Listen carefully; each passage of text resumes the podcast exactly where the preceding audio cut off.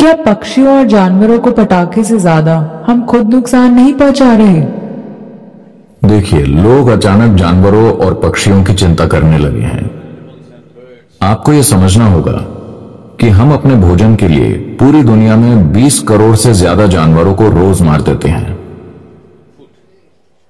हम जितना मांस खा रहे हैं, अगर हम उसका आधा खाने लगे तो रोज 10 करोड़ जानवर बच जाएँगे।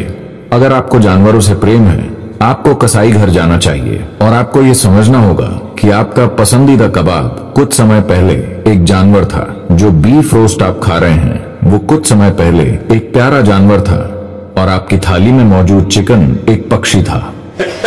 सदगुरु, क्या आप सरकारों को इस बात के लिए मना सकते हैं कि वे अपने सैन्य बजट में एक प्रतिशत कटौती करें और बच्चों को दिवाली पर पटाखे जलाने दें?